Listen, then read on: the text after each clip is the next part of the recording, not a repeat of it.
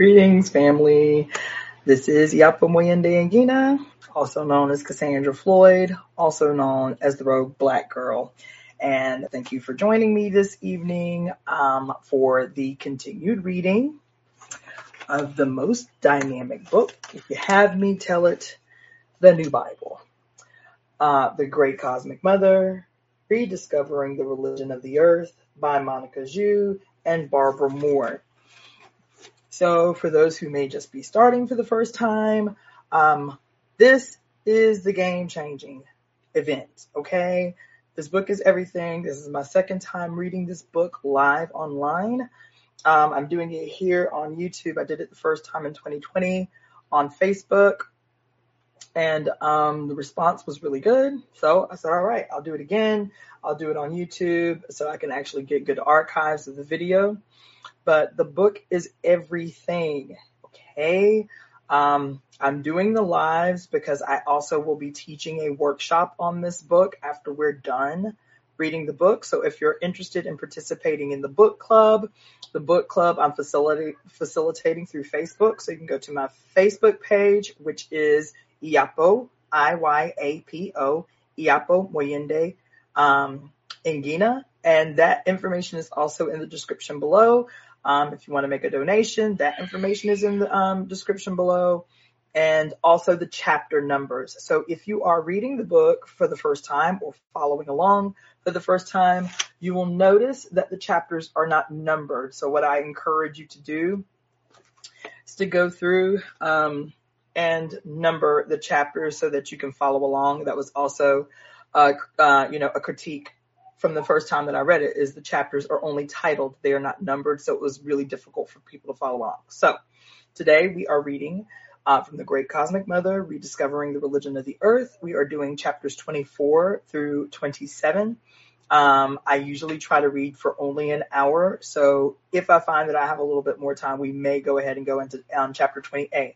But the chapters today are really dope because they are focusing on the traditions the history of the traditions around the moon mother or anything to do with the moon, lunar calendars, the history of lunar calendars and so on and so forth. So it's a really great chapter all about the moon, which is fitting since we've just come out of the energy of the full moon, the Virgo full moon. And today is the first day of spring, this lovely equinox. So the last 72 hours have been pretty energetically dynamic. So anyway, um, I will begin. Chapter 24. Moontime, the great intellectual triumph of women's culture. To interpret the flow of terrestrial magnetism, the dragon current, the serpent path, it is also necessary to watch the night sky. Night, to ancient people, was not the absence of light or a negative darkness, but a powerful source of energy and inspiration. At night, Cosmos reveals herself in her vastness. The earth opens to moisture and germination under moonlight, and the magnetic serpentine current stirs itself in the underground waters, just as the thick, snaky spray of stars, the Milky Way, winds across the night sky. Moon phases are a part of the great cosmic dance in which everything participates. The movement of the celestial bodies, the pulse of the tides, the circulation of the blood and sap in animals and plants. Observation of the night sky, of the stars, and especially of the moon, was the beginning of mathematics and science. Stonehenge on Sil- uh, Salisbury Plain, 16 miles south of Silbury Hill, does not exist in isolation. Its structure also represents a seasonal and human life cycle. It was probably the center, or head, of an earlier, much larger configuration of long barrows that together portrayed the squatting goddess. The Avebury monuments in Stonehenge, taken together, as Michael, as Michael says, may have been arranged to share and perfect the celestial environment, just as they share the river Avon. Stonehenge Stonehenge was elaborated over a long period of generations and was rebuilt many times. Stonehenge I, circa 2750 BC, is contemporary with Salisbury. It consists of the earthworks of the Outer Banks and the 56 Aubrey holes. Its four station posts are in lunar and solar alignments. The latitude of Stonehenge is practically optimum for, for moon-sun rectangular alignment. The Midsummer Sunrise stones in the West Kennet Avenue at Avebury and the Heel Stone at Stonehenge were both erected around 2600 BC. The function of the Aubrey, hole, uh, Aubrey holes was to predict lunar eclipses. It is infinitely more difficult to study the orbit of the moon than, of the, than that of the earth around the sun. The moon describes an arc around the earth that varies from month to month. The arc is slightly tilted in such a way that over a period of 18.6 years, the moon first rises and sets very far in the north and south, and then it gradually moves its rising and setting points further inwards from, the, from these extreme positions. After 9.3 years, it begins to move back again, retracting, retracing its steps. We now know that the megalithic stone circles of England and Brittany were, among other things, giant observatories. Running its dimensions through computers, Modern astronomers have confirmed that Stonehenge was used to calculate the solstices, equinoxes, and future eclipses of sun and moon. Some have called it a solar temple, but the major concern of the megalith builders seems to have been precise observation of the moon. The moon's eclipse cycles is measured by a period of 18.61 years and the 56 Aubrey holes are set to mark this cycle over a period of time, 19 plus 19 plus 18 years. More remarkable, many of the stone circles and alignments throughout Britain were built to calculate precisely the slight periodic nine foot oscillation of the moon is double of the amp of amplitude nine feet or 0.15 degrees. This period of tiny this period of this tiny wobble is 173.31 days, or half an eclipse year.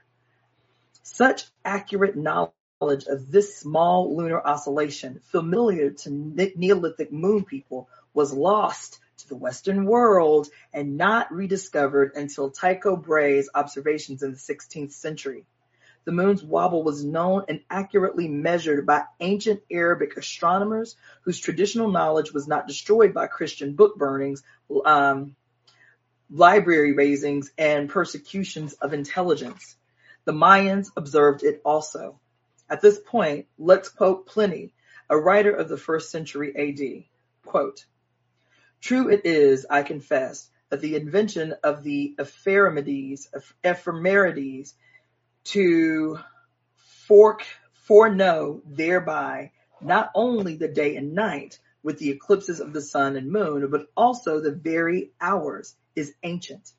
Here be it, the most, uh, the most part, let's see, the most part of tradition, the common people have been and are of this opinion, received by tradition from their forefathers, that all the same is done by enchantments, and that by by the means of some sorceries and herbs together, both moon and sun may be charmed and enforced both to lose and recover their light. To do which feat women are thought to be more skillful and meet than men. And to say a truth, but a number of fabulous miracles are reported to have been wrought by Medea, queen of Colchis, and other women, and especially by Circa, um, our famous, by Circe, our famous witch here in Italy, who for her singular skill that way was canonized a goddess, end quote.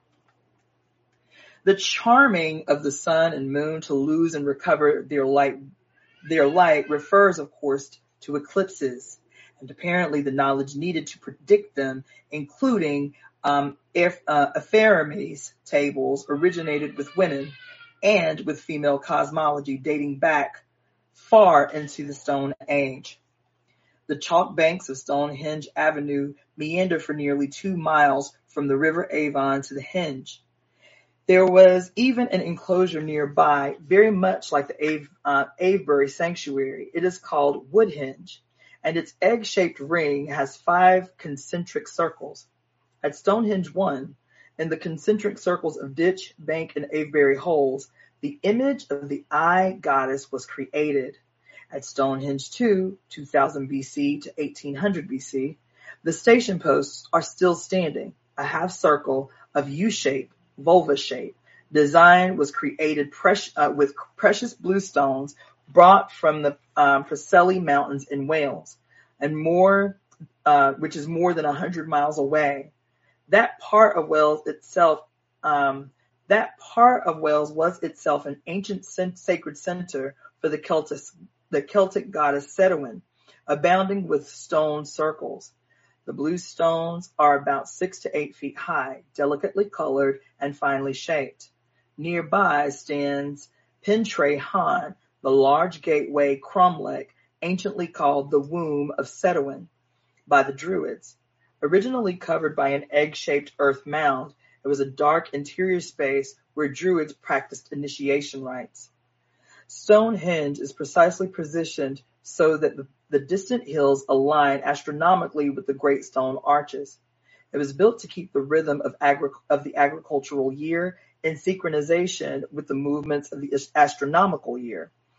Even in historic times, according to Michael Dames, the stones were still related to the wheat harvest.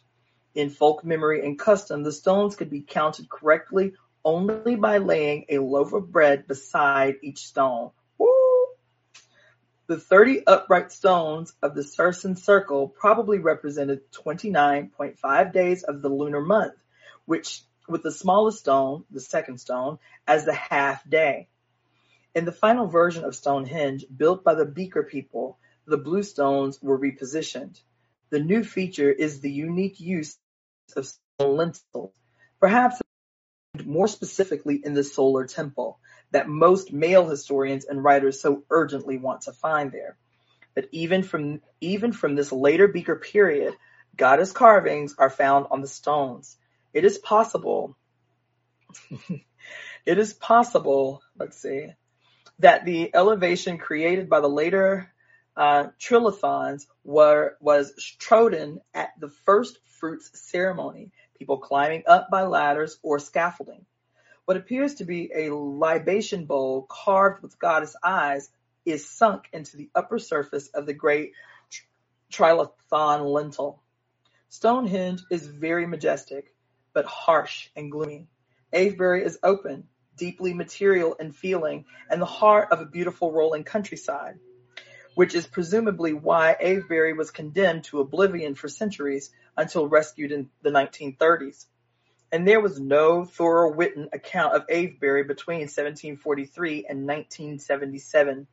Stonehenge, as soon as it was described as a solar temple, took all the attention and later became particularly popular as a Druid temple. The megalith the megalith stones circles megalith stone circles were used for the most delicate lunar observations. Alexander Thom, a British civil engineer who measured hundreds of megalithic sites, believes that all the impressive alignments in Britain were lunar. The geometry of those stone circles is derived from the extreme positions of the moon, stars, and sun as they cross the horizon. In particular, the moon could be measured against a distant hill slope with all the lunar backsites marked by the tallest stones. The great 60-foot high menhir near Carnac in Brittany, when viewed from other megalithic sites, acted as a marker of extreme positions in the moon's orbit. And this lunar observatory stone dates from from 4,000 from about 4,000 years ago. Lunar sites, according to Thom, were often built in very remote and inaccessible places, particularly along the wild coast of Britain and France and in northern Scotland. Night after night, the ancients used foresights on the great horizon circle to calculate a curve on the ground, marking positions with stakes or rods. Marking, uh, let's see, with stakes or rods. Stepping back each night, the curve obtained The curve obtained on this ground is, to a smaller scale, a graph of the moon's de- declination plotted on a time base. Thom notes that the megalithic people were mariners, traveling the sea to the far ends of the Scottish Isles and further. Sailors in those dangerous waters needed some means of predicting tides. Knowing from lunar observations when to expect an eclipse, they could then calculate the, res- the resultant direction, uh, the resultant direction and violence of the tides. There is no longer any doubt about the advanced astronomical nature of these lunar observatory sites. What no one mentions is that women were the first observers of lunar cycles. As the first agriculturalists, women related moon phases to planting and reaping times. Even earlier, women watched the moon to know the optimal time to conceive, to abort, to give birth. It is women who live the lunar cycles in our bodies. Becoming and changing are the lunar order of things. The moon exerts an identical influence on the magnetic serpent currents in the earth, the tides of the sea, and women's menstrual flow. The lunar body is mirrored in nature and it synchronizes with the flow of the menstrual blood. The end, of chapter 24. Chapter 25 Lunar Calendars. The first engraved rocks and stones tell yet, um, the first engraved rocks and stone tools yet found date, um, date from 300,000 BC. 300,000 BC. This was at the very beginning of Homo sapiens, during the early Neanderthal period in second interglacial Europe. These permanently marked stones are believed um, are believed to be time markers, moon time markers, and were without a doubt engraved by females. So early, as Thompson notes, the human is miniaturizing her universe into symbolic form. Thousands of similar pieces of stone and bone have been found, dating from the later Old Stone Age, circa 30,000 BC. These are marked with long and often complex sequences of notches and scratches, an elaboration of the earliest Neanderthal engraved stones. Me, many prehistorians have dismissed these marks as decorations. Does this sound familiar by now? But Alexander Marshack, an American um, astrolog- uh, excuse me, archaeological writer, decided to study these marks systematically under a microscope. He found the signs to be deliberately made, the tiny grooves cut in different depths, widths, and shapes. Scratches on one pebble or bone were made with different, differently shaped tools. Marshack concluded that the marker changed to a new tool, often cutting at a different angle or a new angle with each change of the moon's phase.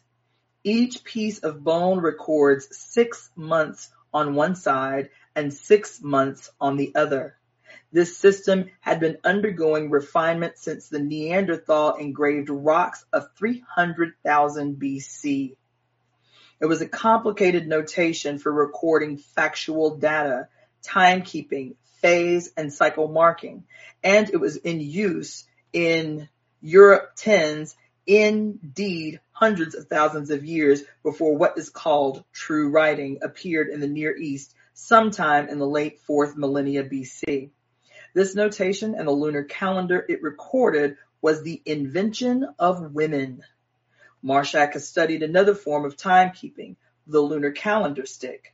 Originally perhaps carved from bone, later of wood, the sticks were an elaborate record of the lunar year. One such calendar stick that Marshack spotted in 1828 in an 1828 portrait of a Winnebago chief with 53 in, with a, was 53 inches long with four sides or faces. Vertical marks etched into it at regular intervals. Above them are small crescents and dots. These sticks were complex lunar tally sticks that marked the lunar year, brought the lunar year into phase with the solar year, and noted the times of rituals. So far, Marshack has found at least five calendar sticks from three different Native American tribes. Such sticks appear in Paleolithic caves, cave paintings dating from 50,000 BC. They were he- they are held by women and shamans, and later became the quote magician's wand. A. Breuil named this stick the Le Bâton de Commandement, suggesting it was an insignia of male rulership or power. But in fact, as a lunar measuring instrument, the stick um, derives from women's earliest moon phase engravings on rock and bone. In Thompson's words, the owner of the baton is not man, the mighty hunter, but the midwife.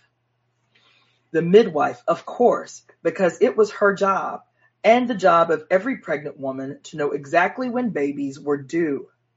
Anthropologists have described a keeping of lunar calendars, specifically by women among Austra- um, Australian Aborigines, six Siberian tribes, and the, Ur- uh, the Yurok Indians of North America. Australian women used notched sticks. Among past and present day Siberians, um, in in Gons in Gonsans, in, te, in Dolgans, Chukchi, Koryaks, and Kets, pregnancy has the duration of exactly 10 lunar months. And it has always been women who kept the lunar calendars calendars marking those months off toward a safe full-term birth. Yurok women kept menstrual calendars and were certainly typical in this of other Native American women of both hemispheres. The Yurok count was kept by dropping a month stick each lunar month into a second basket until they reached a, a count of 10. With this method, they used to predict births to within a day, a crucial accuracy among early hunting and gathering people on the move. The count was also useful in the connection in connection with abortion. As Thompson says, it is perfectly reasonable to assume that menstruation, lunar calendars, and midwifery are as much or more at the foundation of human science than man the great killer so celebrated by the macho anthropologists. And in fact, this does not make sense. Uh, uh, excuse me. In fact, this does make sense. The kind of clear, simple sense that is so easily overlooked. The biblical idea that humanity began with a crime of disobedience is wrong. The capitalist Darwinian notion that human intellect begins with a clever act of self-interested murder or plunder or and self-aggrandizement is wrong. The macho anthropological belief that human life and the human brain evolved through the inventions, discoveries, and experiences of the male hunter alone is all wrong. Human life begins with birth. And the human and human culture and intelligence began with birth, with the female's experiences of surviving pregnancy and bearing children and keeping them alive. Y'all ain't heard the word of God today. Y'all ain't heard word, okay? Just mark this. So, the possession by the, Winnebago, uh, the Winnebago Indian chief of a lunar calendar stick as part of his insignia of power, along with an axe and a neck pendant, shows that this ruling power derives from the ancient time of female power. Thompson again points out that priests and shamans must always dress as women to take on women's original magic and that aboriginal men worldwide were put through imitation childbirth and menstruation rituals for the purposes of initiation. Come on now, y'all. Somebody tell me that you're listening, okay? Come on. The fact, y'all, let me read that again because y'all ain't heard. Y'all ain't heard. Thompson again points out that priests and shamans must always dress as women to take on women's original magic and that aboriginal men worldwide were put through imitation childbirth and menstruation rituals for this purpose of initiation, baby. Okay? The fact that the baton was taken over by men in the militaristic cultures of patriarchal civilization may in fact indicate that they took it over because it was a most ancient symbol of female power or feminine power.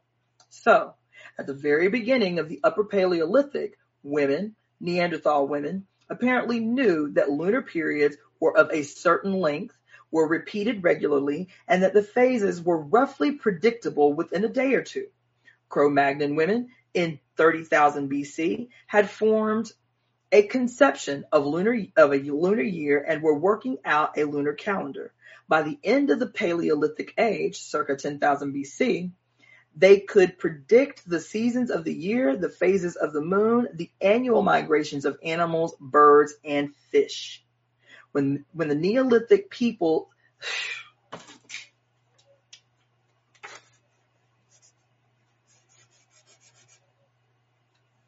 When the Neolithic people settled the village, the village sites, they began building their calendars, stone circles that were, u- that were used to be for lunar and solar observations as well as religious ceremonies. Or perhaps it was the other way around. Perhaps the ceremonial observatories, these power centers formed a fixed point of stone where the low key that gave rise to the settled farming communities that replaced the nomadic food gatherers and hunters. It is not far-fetched to think women invented symbolic and abstract notation, uh, observational science, and early mathematics. Early women's thought processes, early man's too, were still organic, still rooted in nature and practical experience, not alienated or born of desire to conquer nature. Organic, rational thought emerged from a desire to cooperate with the natural world and from a real integral observance of the needs and the rhythms of the personal self and the human community. It also emerged from a mind free of inhibitions, blocks, and dogmas imposed by later patriarchal religions and cultures, baby. The implication of this association of women and the moon would suggest that women were the first observers of the basic period, periodicity of nature, the periodicity upon which all later scientific observations were made. K? Shh. Y'all ain't heard. This girl out here preaching right now. Woman was the first to take note a correspondence between an internal process she was going through and an external process in nature. She is the one who constructs a more holistic epistemology in which subject and object are in sympathetic resonance with one another. She is the holistic scientist. Ooh, come on. She is the holistic scientist who constructs a more holistic epistemology in which subject and object are more sympathetic, are in sympathetic resonance with one another. She is the holistic scientist who constructs a taxonomy for all the beneficial herbs and plants. She is the one who knows the secrets of the time of their flowering the worldview that separates the observer from the system he observes, that imagines that the universe can be split into mere subjectivity and re- real objectivity is whoop on. Oh my God. Yeah. Mm. The worldview that separates the observer from the system that he observes, the, that imagines the universe can be split into mere subjectivity and real objectivity is not of her doing. She expresses the withness of the body. That that she expresses the withness of the body that Whitehead tried to rediscover in his philosophy of organism and process. Here is the philosophy that stood before the speculations of the prosocratic, the prosocratics. She uh, is the Holy Mother Church, which uh, Descartes challenged when he cut the umbilical cord between philosophy and the church and split reality into res extensa and res con, uh, cognit, uh, cogitans. The reason the Venus of Laussel or the modern Virgin of Guadalupe are pictured with the crescent moon is that woman and the moon are a singular mystery. Woo! mm, mm, mm, mm. This mystery is and was a reality, and all original real mystery was observed, studied, pondered, and participated in by original real human beings. Mystery was not used as a tool of fear or oppression, of, uh, of op- obfus- obfuscation and power, but was used gratefully as ceremonial food by the evolving human intelligence, led by the observational intelligence of women. In the Women's Encyclopedia of Myths and Secrets by Barbara G. Walker reminds us that um, Mathesis or Mathesis um, Mathesis means mother's wisdom and originally referred to the to divination by the stars. Worldwide, in ancient and modern languages, the word Ma means mother. The first astrologers and mathematicians, meaning learned mothers, were women. Oh,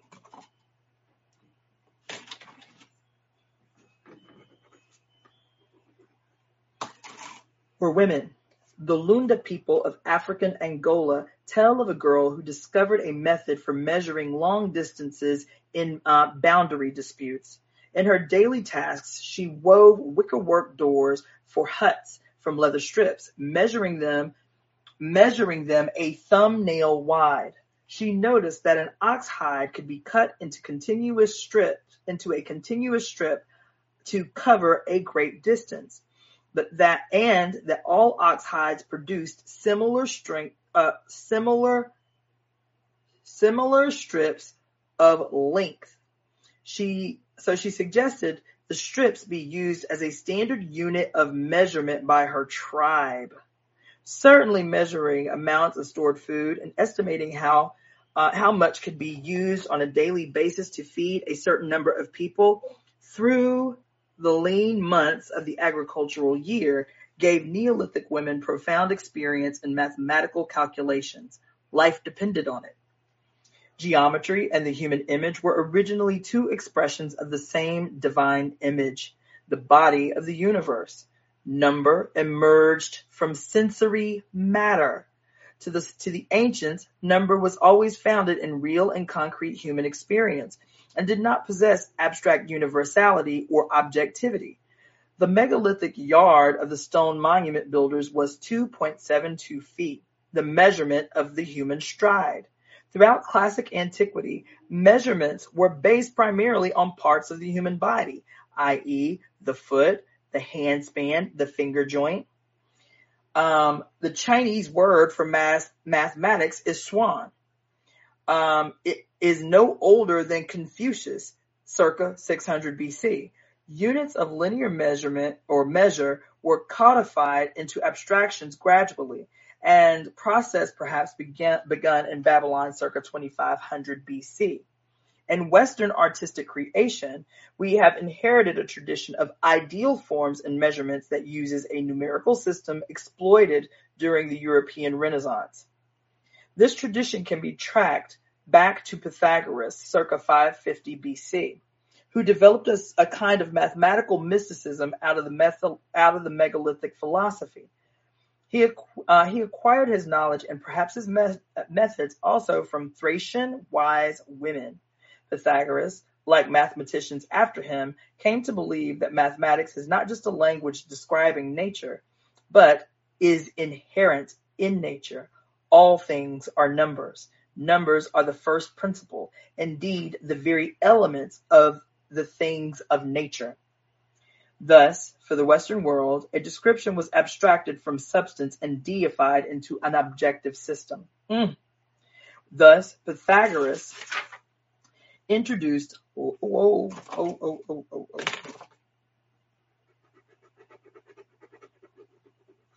Thus, Pythagoras introduced logical reasoning, rather than organic reasoning, into the domain of religion and ritual, laying the foundations for the later intellectual theology of Christian scholars and the Western world in general.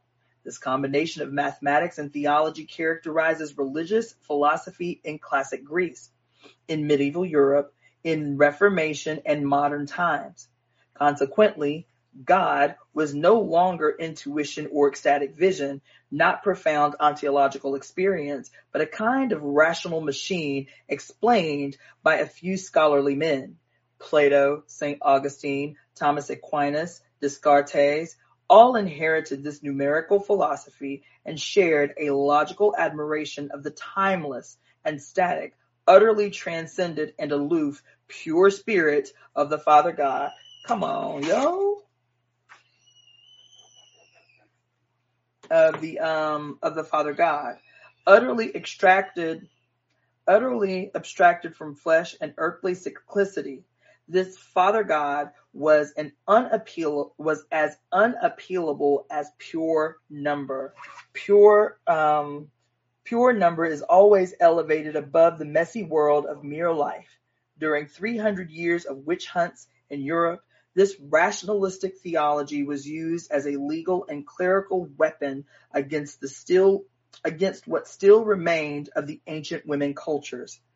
Medieval uh, medieval medieval scholiasts not only debated endlessly, ooh, not only debated endlessly and in dead earnest about how many angels could dance on the head of a pin during obscene torture, priests and civil judges also hounded their female victims with obsessive questions about the precise number of imps she employed, the total number of times she had intercourse with the devil, the exact size and the length of his member, and so forth.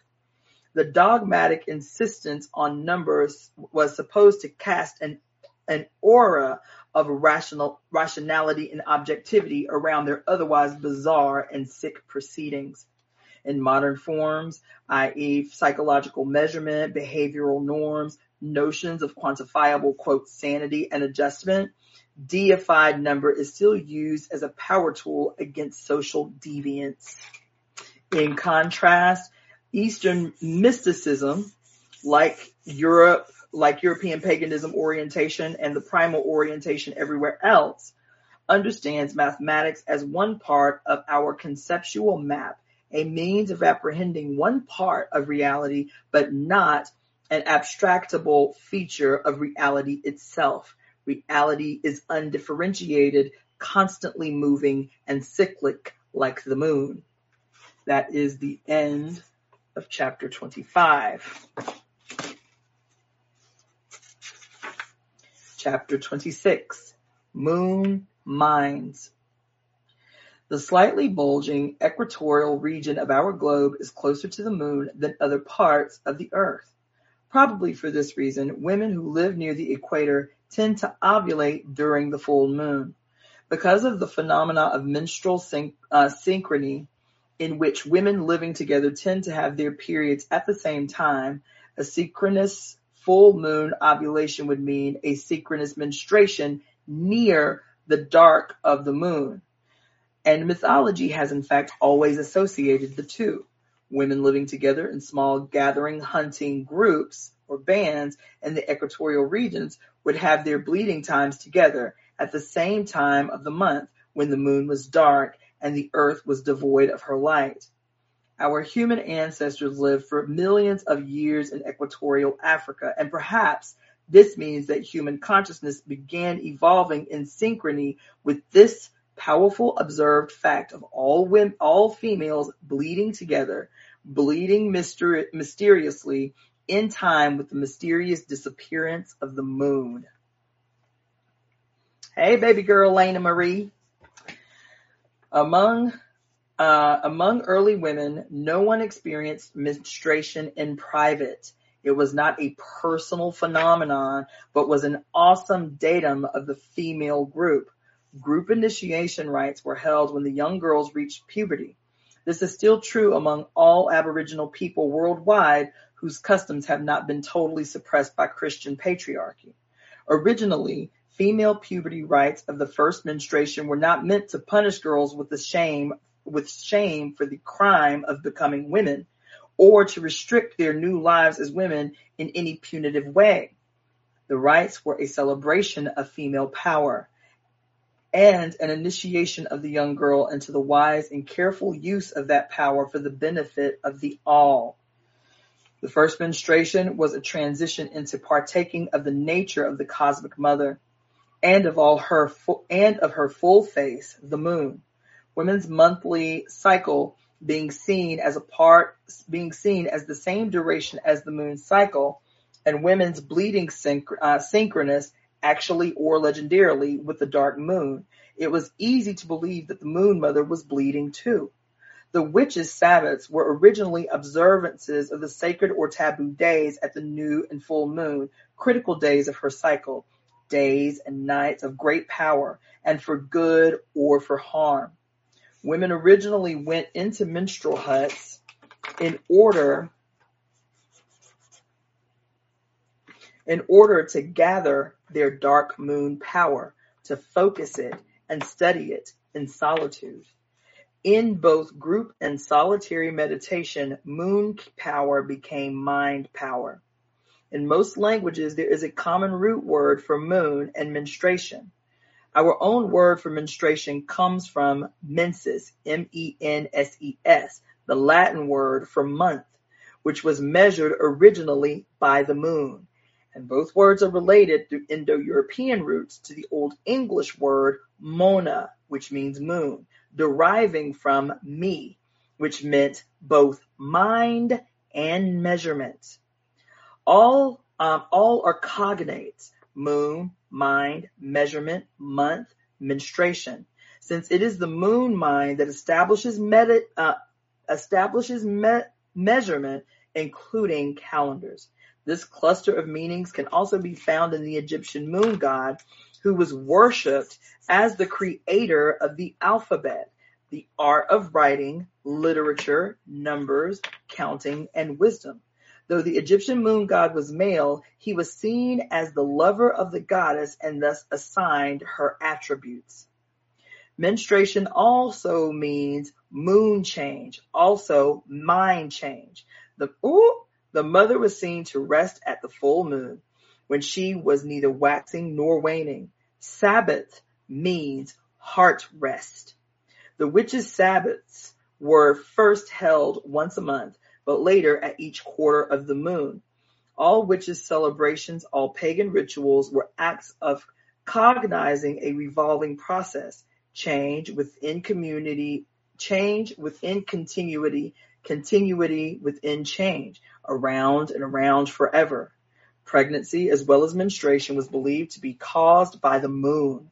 Menstruation came from the new moon or the dark moon, while the full moon impregnated a folk belief that correlates very well with the fact of equatorial ovulation during the full moon. Many mythological and folk heroes and religious founders were supposedly conceived by the moon, including the Buddha and Jesus, when we think about it, whose mother still stands on her moon. Physically, the moon exerts a gravitational pull which, combined with that of the sun, deforms the Earth's surface by as much as a foot. The surface of the ocean is pulled into a bulge measuring seven feet, causing the tides.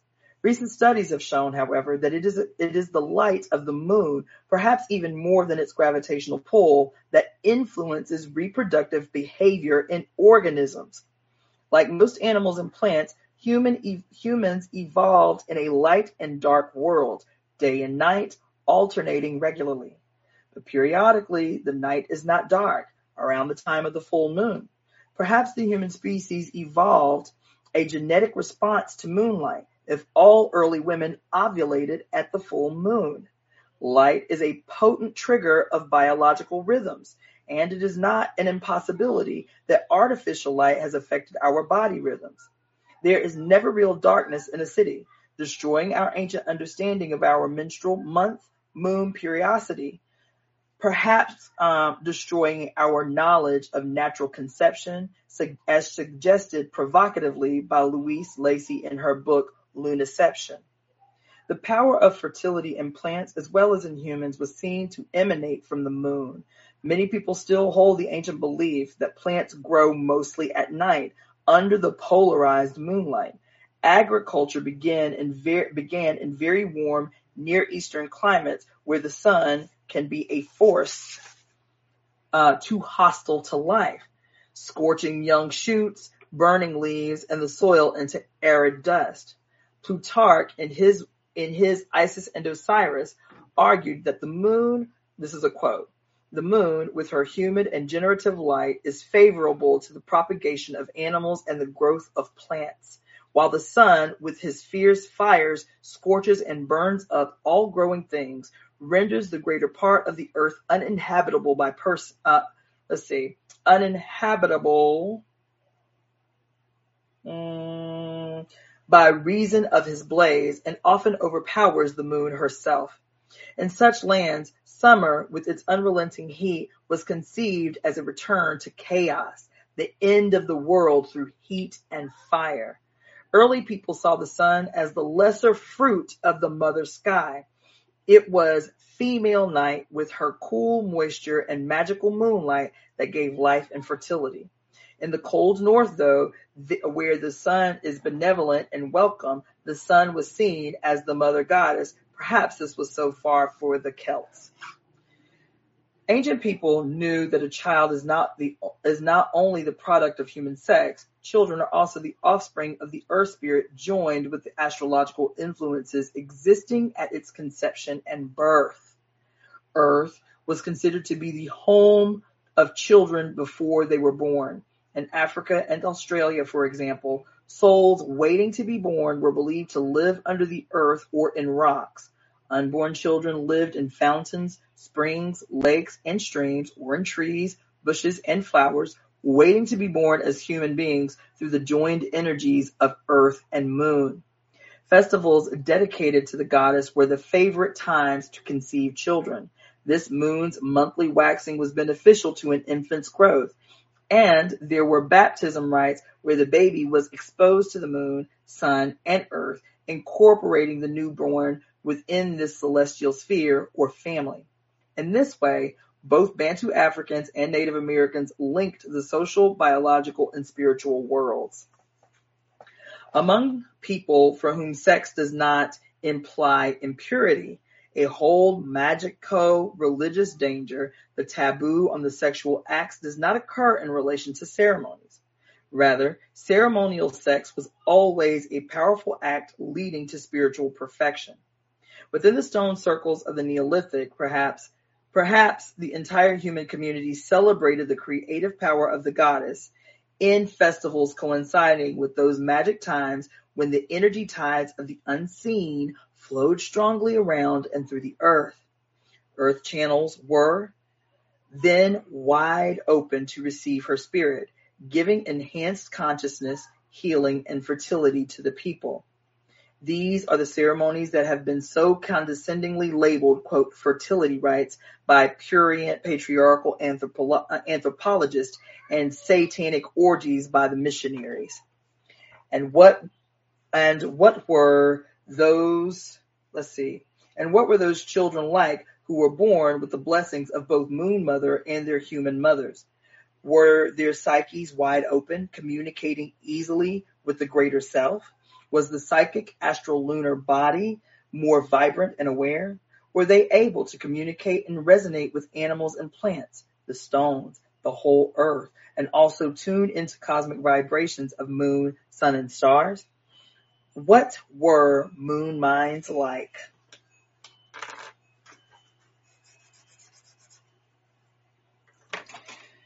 The vast silence of dark space lit by the clarity of the moon and stars became a metaphor for deep thought and creative vision. The moon goddess was the judge and giver of law, crimes, and challenges by the women by moonlight. And let's see, by moonlight. Bright nights were spent sitting around the fire, thinking, contemplating, and envisioning. This is why words that have to do with mental activity are, in most languages, cognate with the names for the moon, i.e., mens, M-E-N-S, mental, measure, month, and mind. Quote, They call the moon the mother of the universe, having both female and male powers and reaping were reckoned by the moon, sowing at the new moon and reaping at the old. All, as, all archaeological proceedings had to be tamed with the moon's changes, t- excuse me, timed with the moon's changes. Planting, cultivating, and harvesting were originally women's work, since only women are under the direct guardianship of the Moon Mother.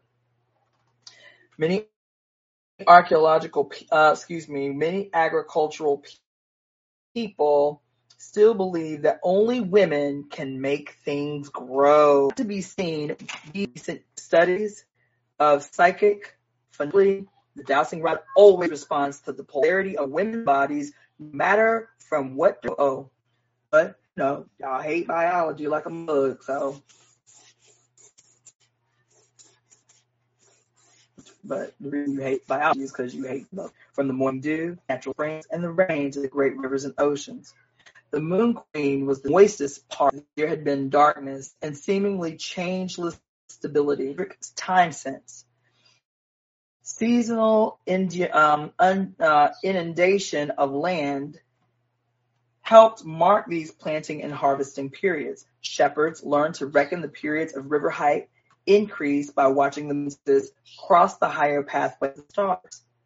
Out of primordial dream time emerged this new revolutionary conception of seasonal advance and regression, the complex interplay of opposing forces and their regularity. Until recently, duration of time was reckoned by nights rather than days.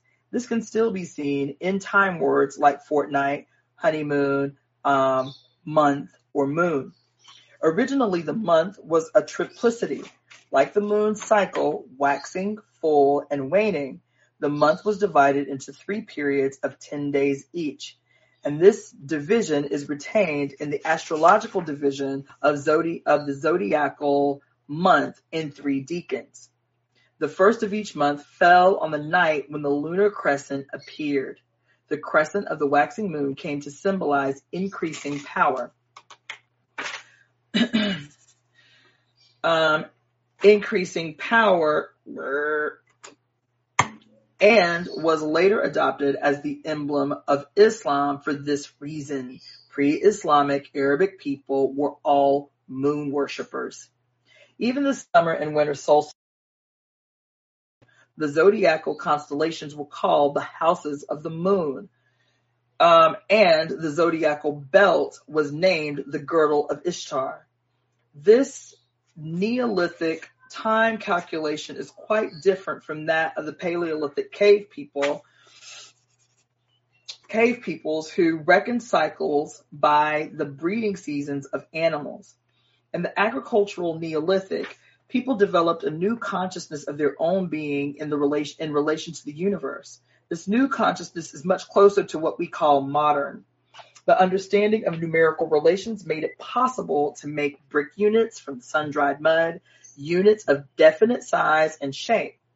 The many industries developed by women, the willed transformation of matter brought about by women's discoveries and experiences with fire and water, led undoubtedly to increased activity of the logical mind. Oh my God. Mm, mm, mm, mm. Damn.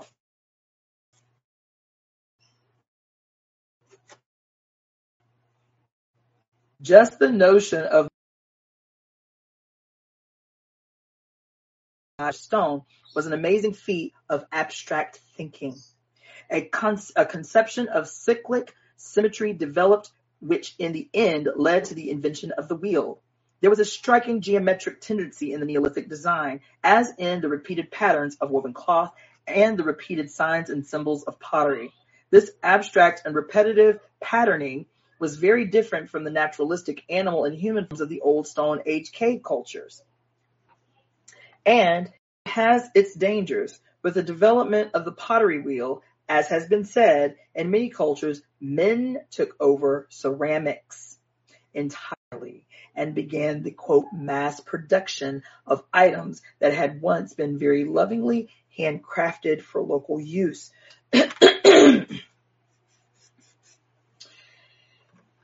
What kept this Neolithic intellectual development still within the matriarchal context was that all magical symbols, the lunar calendar, the daily industries occurred within a ritual, religious framework belonging to the goddess and to the human collective. Techniques and signs were not to be manipulated for personal profit or exploited for personal power until the full establishment of patriarchy in the Bronze Age or the late Neolithic. Oh, oh my God. This is the last chapter I'm going to read for the evening. Let's see. Actually, I think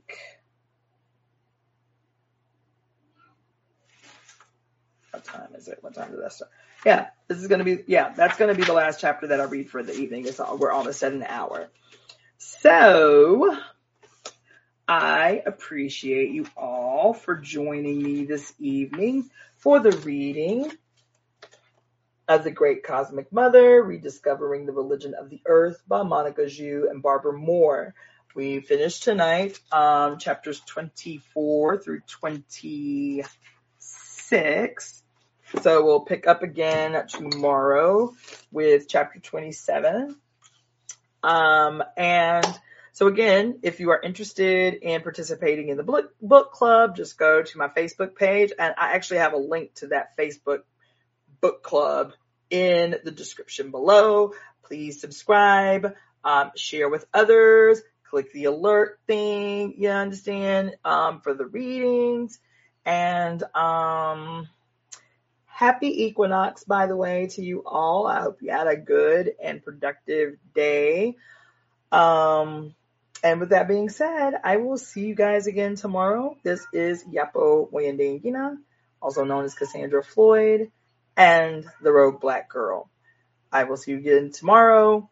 Um, and I want to always close from now on with I am grateful to my mother, Jacqueline Jeanette Floyd, or Jacqueline Jeanette Futch now, um, the God of my life who said yes to my life. She is the first God that I ever knew I want to say thank you to Jacqueline Jeanette Floyd for saying yes to my life when she could have said no. With that being said, I want to say good night and I will talk to you, see you again tomorrow. Peace.